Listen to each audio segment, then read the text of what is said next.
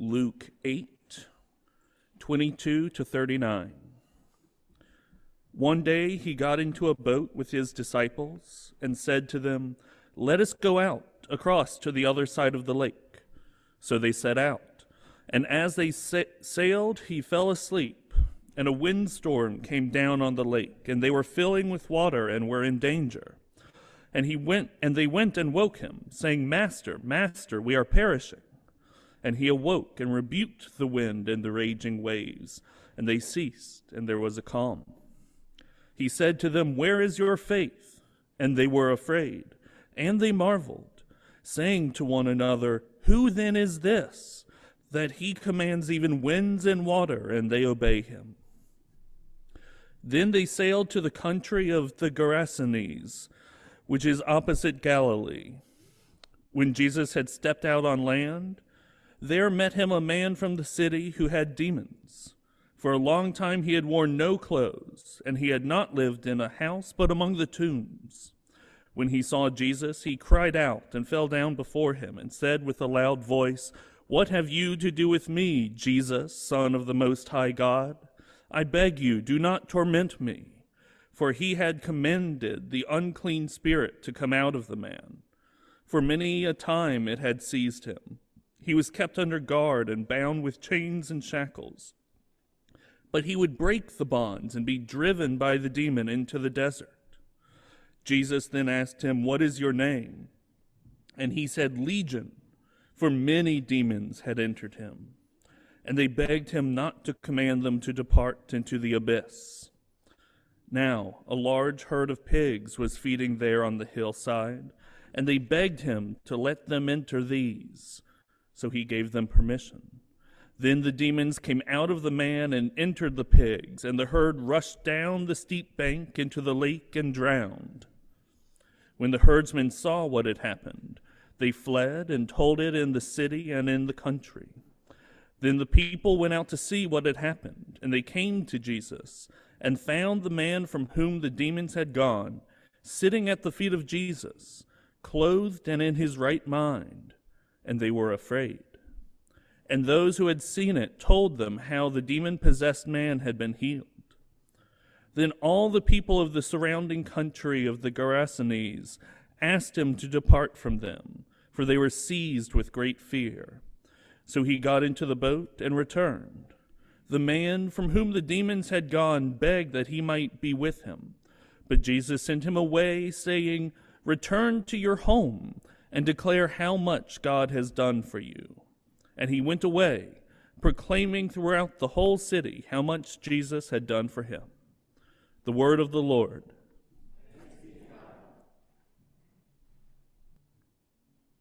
A reading from the Gospel according to St. Luke, chapter 8, verses 40 to 56. Now, when Jesus returned, the crowd welcomed him, for they were all waiting for him. And there came a man named Jairus, who was a ruler of the synagogue.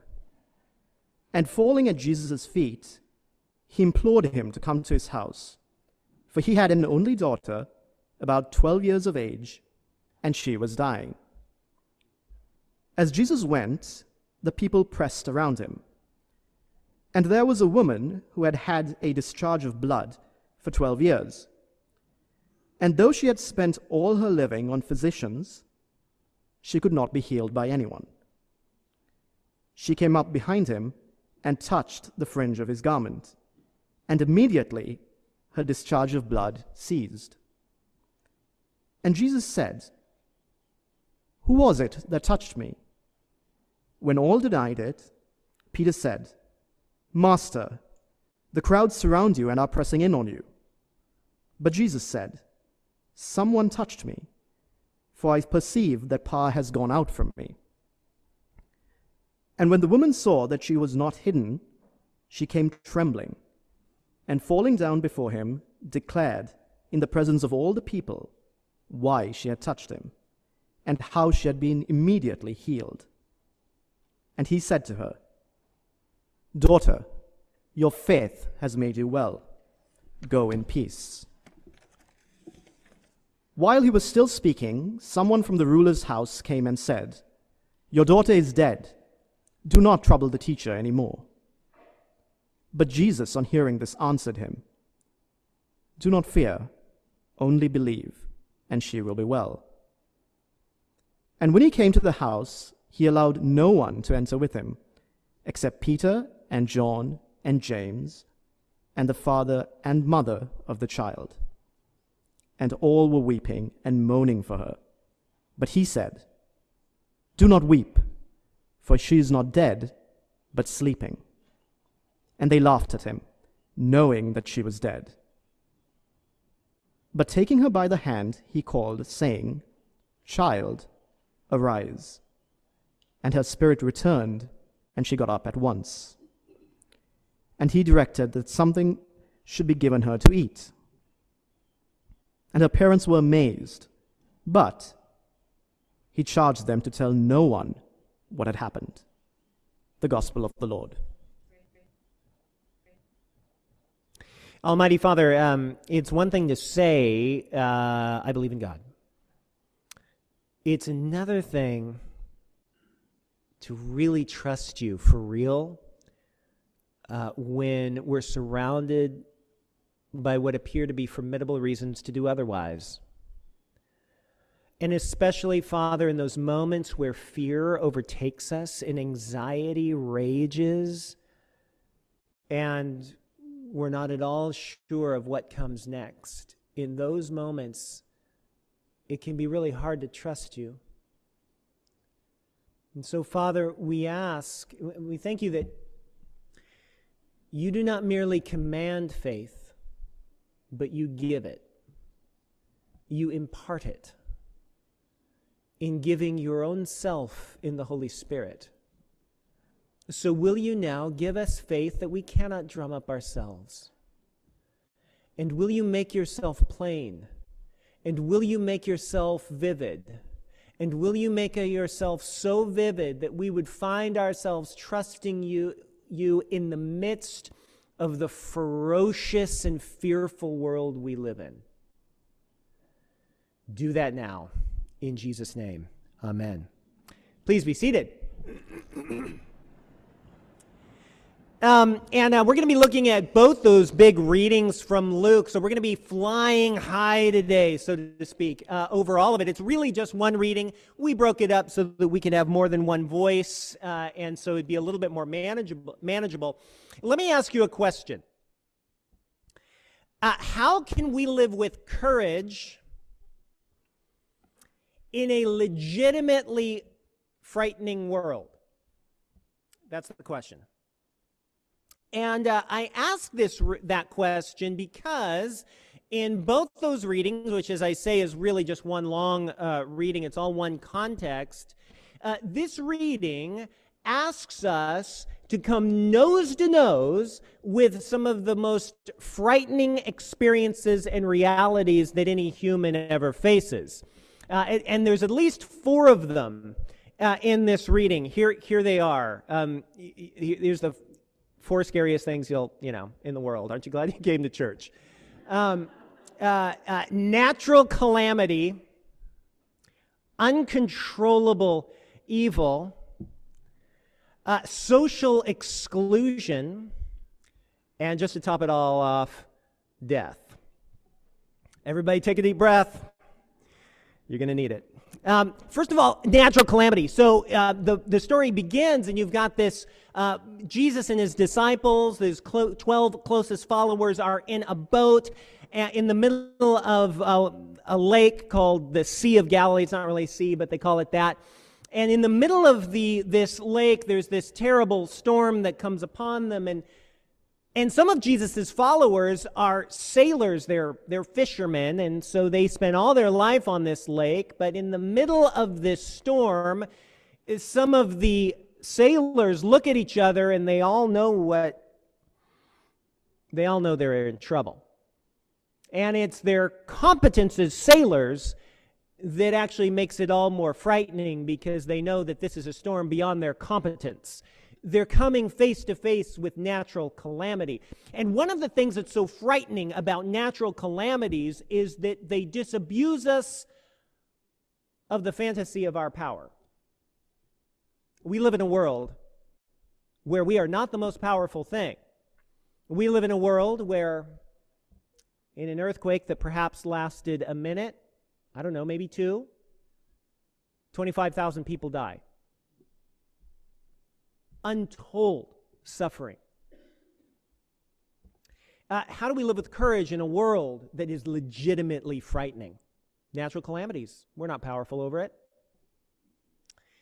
Uh, the second one, though, is, is uncontrollable evil. So Jesus' followers, they narrowly escape that uh, storm. We'll talk about that in a second. But as soon as they get to shore, they come face to face with a man that is so overcome with evil, a man that is so full of, it says, demons, that he self identifies with the term legion. There's a regiment of these demons.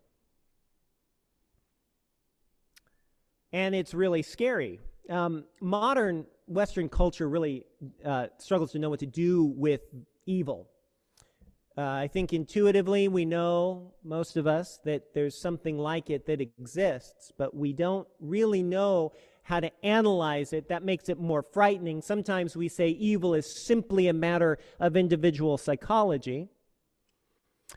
Uh, other times uh, we say it's entirely a matter of systems. It's systemic evil, and that's all we can think about. And the Bible comes and says uh, both have an element of truth and neither are sufficient, but that there's also something called spiritual evil. It's something that's very obscure to our culture, but it's very straightforward and intuitive to most other cultures. But in any event, uncontrollable evil when you come face to face with it is frightening because we can't understand it and we don't know how to manage it.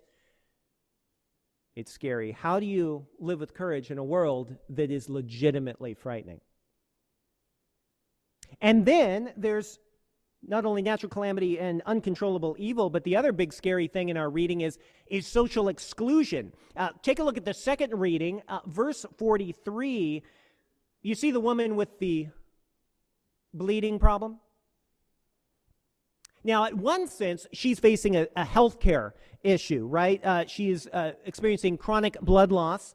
Uh, no doctor can help her, and, she, and her medical bills has bankrupted her. There's aspects of that that might sound familiar.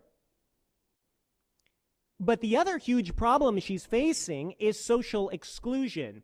Why? Well, uh, in a time before uh, public hygiene and modern medicine, really one of the only tools that one had to uh, address uh, disease was, was quarantine, isolation. And this woman had spent 12 years quarantined uh, especially away from the religious life of the community, but also in a deep way from the social life of the community. In fact, the, the, just the fact that she's in a crowd out in public almost certainly means that she was breaking the quarantine rules. And that explains why she kind of sneaks up. Do you see that? She sneaks up, she touches Jesus, and she tries to get out as quick as she can. Social exclusion. And if you looked into my heart and yours, you would, I think, find that one of the deepest phobias that humans have is the fear of being excluded. How do we deal with that? How do we live with courage in a world that is legitimately frightening? And then the last really awfully scary thing is death. There's a man called Jairus, and his little girl's dying and he's powerless in front of it. Uh, and so are we. In fact, that last one, death, is, is the one of these uh, uh, uh scary things that every one of you know, every one of us is going to face. Like mortality rates are stable, hundred percent. How do we live with courage in a world that is legitimately frightening. And what I want to show you today is that these stories uh, illustrate a unique Christian approach to courage. a unique Christian approach to facing the frightening realities of our lives, but doing it in a way where we can know that we stand on solid ground. And whether you're a Christian or, or trying to figure out whether or not Christianity is a good idea, watch with, watch with us in this story how Christian courage works. And listen as Jesus invites you into a deeper reality of it. All right, so Christian courage. Here's where it begins. Number one, Christian courage begins when you see that Jesus is more frightening than the frightening things you fear. Let me, does that sound weird? Come with me into the story. Turn over to the beginning of the first reading. Um, so Jesus' 12 disciples and Jesus, they're in the middle of the lake. They're going across it. Verse 23, the wind starts pummeling their boat. And as the wind pummels their boat, the water starts to overflow. And the fishermen amongst Jesus' uh, disciples are almost certainly the ones who are running this ship. They're sailing, and, and Peter and James and John and Andrew, they look at each other, they make eye contact with each other. And they don't have to say out loud what they're all of them thinking. And they're all of them thinking is this this is the kind of storm that ends the lives of a sailor. Because they know it's above their competence. And meanwhile, Jesus is having a lovely, refreshing nap. And so they start yelling. And they say, Master, Master, we're perishing. Please don't sleep through our deaths. And then look at verse 24. Jesus wakes up and he rebukes the wind and the waves, the raging waves, and there ceased, and there was a calm. Now, does that sound like an unlikely outcome? Uh, everybody in that boat agreed it was an unlikely outcome. Except instead of being kind of skeptical of whether or not this really was a miracle, uh, they also weren't relieved they were scared. Except in this moment, they weren't frightened of the storm, they were frightened at their rabbi. Verse 25 they asked, Who is this that he commands even the winds and the water, and they obey him? They, at first, they fear the storm. But that fear of natural calamity gets eclipsed by a new fear, which is the fear of Jesus Christ himself. Jesus becomes more frightful to them than the fearful things they fear. Now, what ex- what's going on there? Well, there's a backstory. They're fr- frightened because, um, as, as members of the Jewish community, they had grown up uh, hearing and reading and praying the Hebrew scriptures, what we call the Old Testament. And in the Old Testament, you can uh, trace this theme throughout. The sea is a very frightening reality. Uh, in fact, the, uh, the sea is almost always chaotic and out of control, except, and there's nobody that can tame the sea, except, except there's one person the Lord. An example is uh, Psalm 107. So this would have been a prayer that these that the Jesus' disciples prayed all the time. And Psalm 107 says this: "The Lord made the storm be still, and the waves of the sea were hushed." Now, that's part of their religious imagination. They prayed that many, many times. And that's why when they're in their boat they're dripping with water. The sea is now calm. They're staring not at the change of the weather, but they're staring at Jesus, and they're desperately frightened because they're just beginning to realize that they're not just looking at a rabbi, and they're not merely looking at a prophet, which is up until this point what they probably thought. They're looking, and they don't know how to say it out loud. They're looking at the God of the Old Testament in person. And staring back at them, Jesus says, verse 25, Where's your faith? Now, here's the point for you and me. Um, what is it that you fear in life? Like your big fears. What is it that you fear right now? The acute fears. Got it? however, whatever it is that you fear the most is very likely the thing that really controls you. That's the thing that dominates you. Whatever it is that you fear the most is likely to be the thing that, at a deep way, is calling the shots in your life. Another way to say that is whatever you fear the most is going to end up being your functional God. It's going to be the thing that, when the push comes to shove, really determines what you do. And when you come to faith in Jesus Christ, and you come to believe that Jesus is God in person, one of the implications of that is that we get to realize that Jesus is more to be feared than any frightening thing that we fear. Whatever it is that you fear, Jesus has more power than that if he really is God, and therefore he is more to be feared than that thing. And this is crucially important because as long as I fear anything in this world more than I fear Jesus, it's an indication that I have not yet deeply internalized what it means that Jesus is God in person. The first step in Christian courage is realizing that Jesus is more to be feared than the frightful things that we fear. But you can't stop there. The second is this Christian courage is based on a fear that is then transfigured into faith. Go now to the second story. Uh, this is about the one with the, the guy with the demons. So Jesus and his followers, they get to the other shore, and they're still kind of shaking from, you know, surviving the storm when immediately they are met on the beach with a naked, deranged guy. And this naked, deranged guy lives with the tombs. Like, I don't want to hang out with that guy. And neither do the disciples, and neither does anybody in this community. But watch how fear works. This man's community is frightened of this man uh, for good reason. They've tried to tie him up and stuff like that, but he breaks the bonds and he, he's, they can't control him. And as soon as this man sees Jesus, there's a fear associated with Jesus. Do you see that? It's actually it's not just this man, it's this man and the wicked spirits that are in him. They're frightened of Jesus Christ. But it's important that you see that this is not the fear of faith.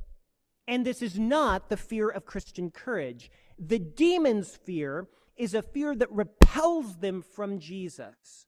Uh, they're just trying to escape with their lives, right? And so they kind of negotiate with Jesus. Jesus, in his divine power, uh, drives them out of this man. The demons uh, throw a tantrum and they kill a bunch of pigs.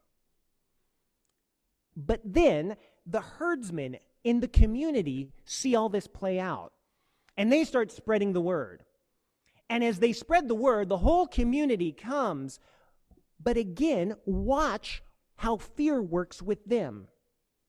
Verse 35 they come together and the whole community is frightened. They're scared to death. But again, their fear is more like the demon's fear. This is not the fear of faith. This is not the fear that leads to courage. Their fear is a fear that repels them from Jesus. They say, Jesus, get out of here. We don't want you here. Go away. Now, Emmanuel, we need to pause here and consider the mystery of evil and the tragedy of the human heart. These people in the community, they have seen the wicked power uh, that can happen in the spiritual realm. But they've also been witness to Jesus' power in liberating. And yet, with all the evidence out in front of them, have you ever wished, at least, if only I could see something? Well, these people see it. With all the evidence right out there in front of them, nevertheless, there's something in them that's in fear repels them from Jesus, and they prefer to take their chances with evil rather than surrendering themselves to Jesus. And now we need to look at our own hearts and ask a, a very difficult question. Here's the question what is it that keeps you from surrendering to Jesus? Is it that you're not sure it's true? Or is it that you fear it may be true? And there's within us something that wants to push Jesus away. But now contrast that with the demoniac who's now set free. Verse 35, he doesn't run from Jesus. Actually, he's sitting at Jesus' feet. Sitting at Jesus' feet is an idiom. It means he's learning from Jesus. They're talking. And he begs Jesus, Jesus, I want to stay with you. I don't want to go anywhere else. I want to stay right with you. Now, watch this because this is how Christian courage develops we see the power of Jesus. We see all that might make Jesus frightening. But then that fear gets transfigured into faith. And I say transfigured because it's not quite that faith replaces fear. This man is in totally in touch with Jesus' wild power. It's vivid for him. It doesn't become unvivid for him. Jesus never becomes safe. But it's that this man's fear has now been transfigured into faith so that all the power and the potency is still there. And it's been transformed into something like awe, something that draws us towards Jesus. All the power that repelled this man's community is now attaching this man to Jesus Christ. The fear that he had before has now been transfigured into faith. And that faith makes this man embrace Jesus and, and surrender to Jesus and cling to Jesus. And it made him courageous enough to sacrifice for Jesus. Look at verse 39. The man begs Jesus, Jesus, I want to stay with you. I want to be one of your 12. I want to be the 13th or something. But Jesus has another plan for him, and he says, No, I want you to return to your home and declare how much God has done for you. And so the man went away, proclaiming through the whole city how much Jesus had done for him. Friends, that's the courage of obedience. And it's a sign that evil had really been overthrown. Because this man, at one level, he didn't want to stay at his house. house. He wanted to go with Jesus. He didn't want to stay in his community. Think about all the bad memories he had. Think of all the broken relationships he had to deal with. But he had the courage to obey Jesus. Why? Because he feared Jesus more than he feared anything else. But that fear was transfigured into faith which means he trusted Jesus above all, and he consented to Jesus above all, and he preferred Jesus even over his own immediate desires. And the result is that he became, it appears, the first non Jewish follower of Jesus. And he became the first non Jewish missionary to a non Jewish community.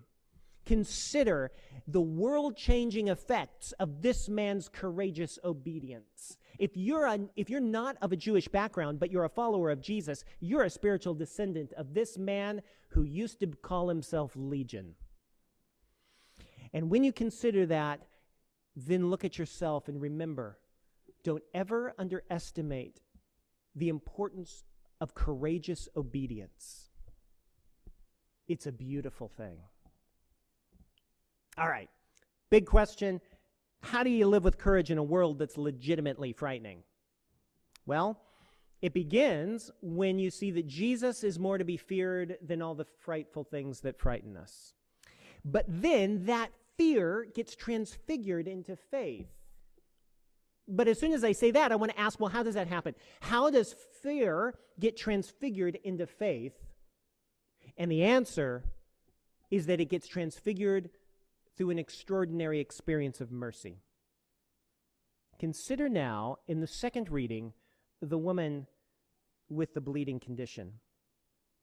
And when you look at that story, I want you to see how power and fear and mercy all come together. Uh, this woman is living in a constant horror of exclusion, right? Uh, and, and so Jesus is passing by. He's pressing through a crowd because he needs to get to somebody so that he can uh, uh, rescue this little girl who's about to die.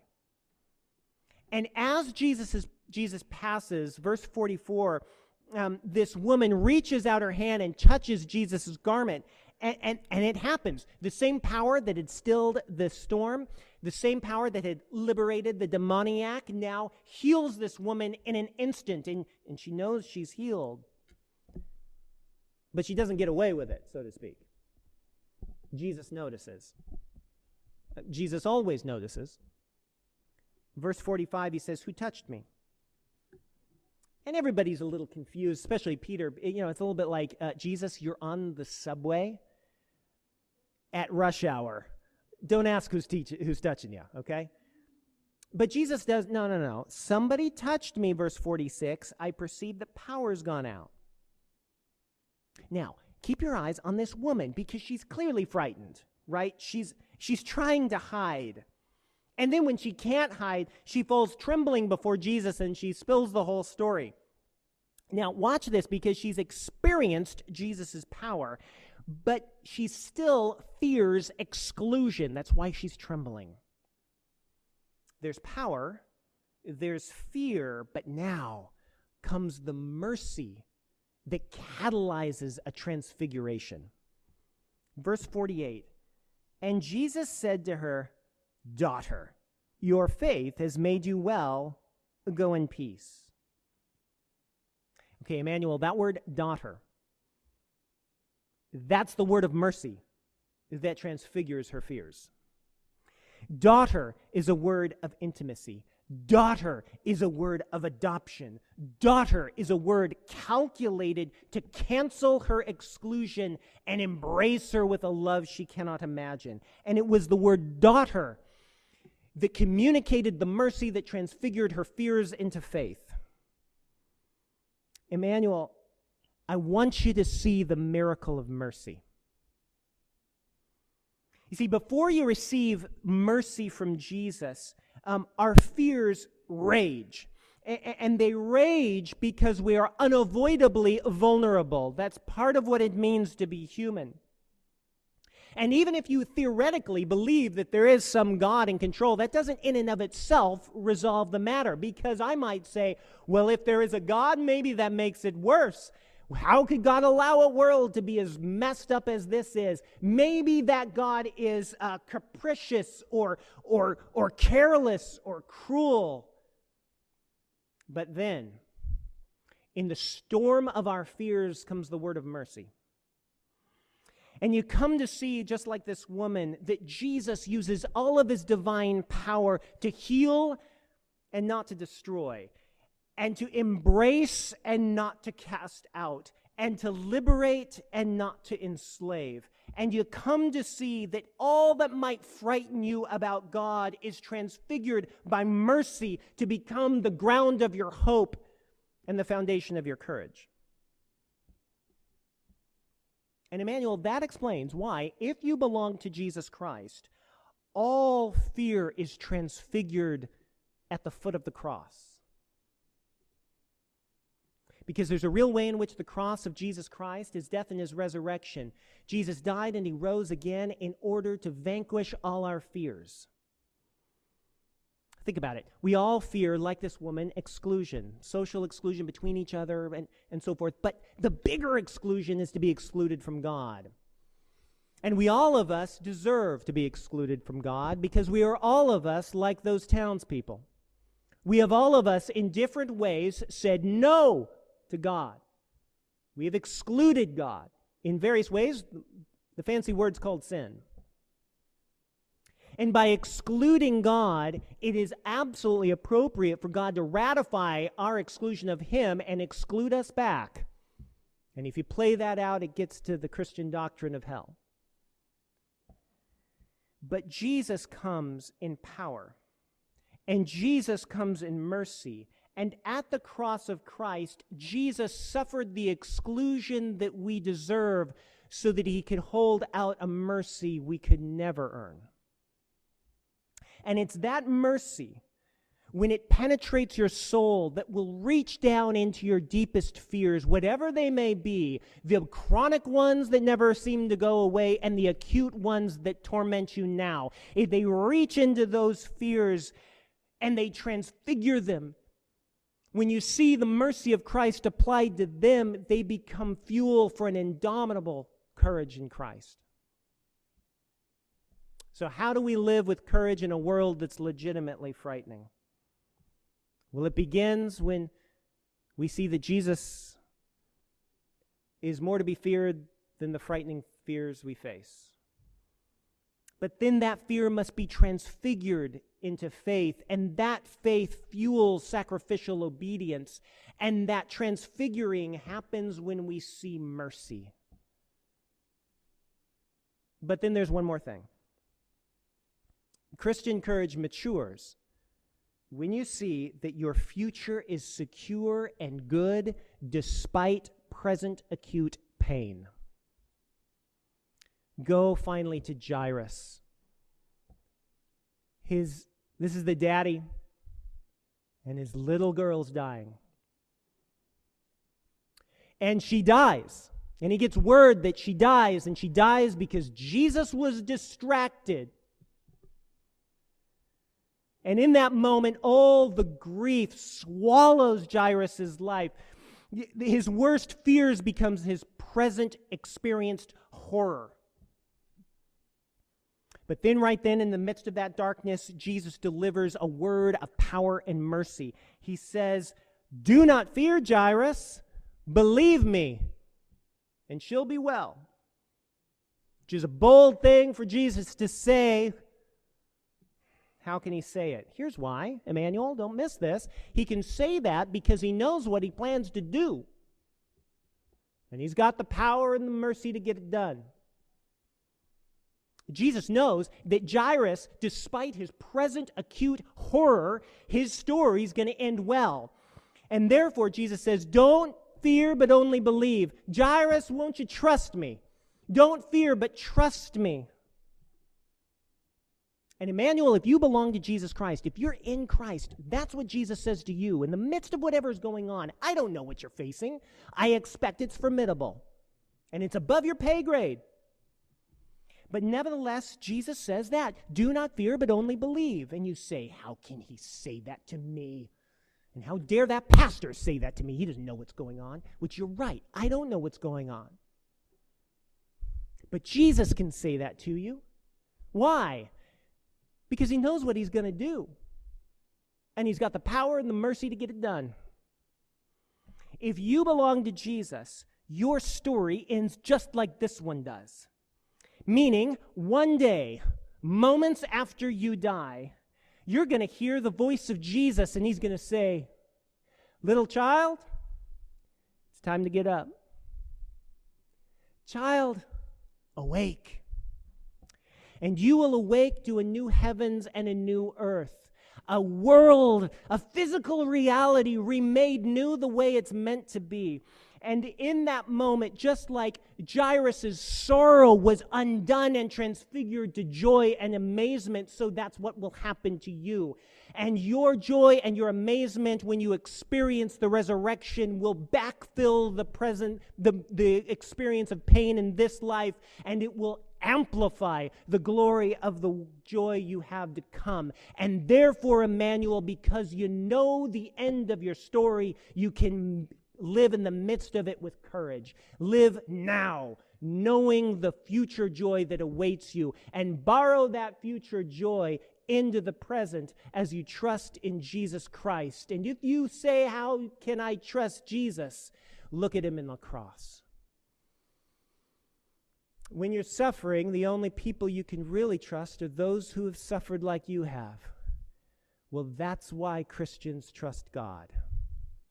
Look at Jesus on the cross. You can trust him and hear him from the cross say, Whatever it is you fear, I have tasted and been victorious over it. So trust me now. Amen.